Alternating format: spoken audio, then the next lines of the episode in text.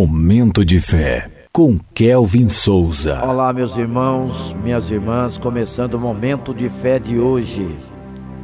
Defenda o Evangelho.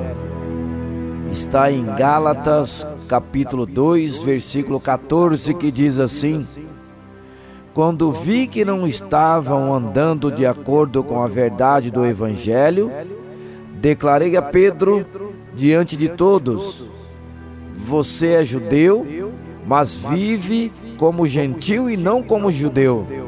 Portanto, como pode obrigar gentios a viverem como judeus? Momento de fé.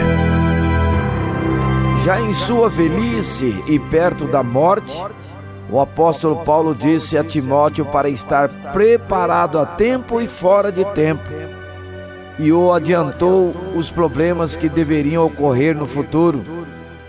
Esse conselho não veio sem a experiência, pois o próprio apóstolo viveu situações em que, de maneira inesperada, precisou defender a verdade. Na carta aos Gálatas, Paulo relata o momento em que encontrou Pedro, um apóstolo mais antigo e que caminhou com Cristo por anos.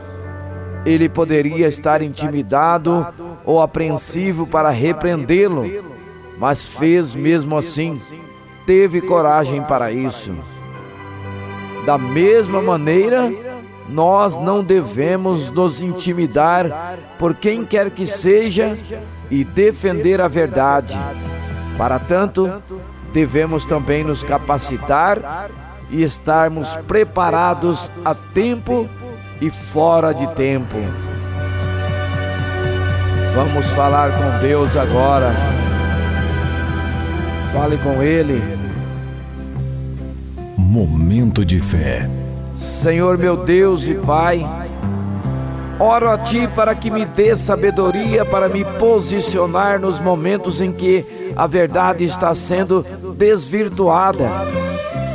Dê-me, Pai, coragem para me posicionar diante dos descrentes e pregar o Evangelho.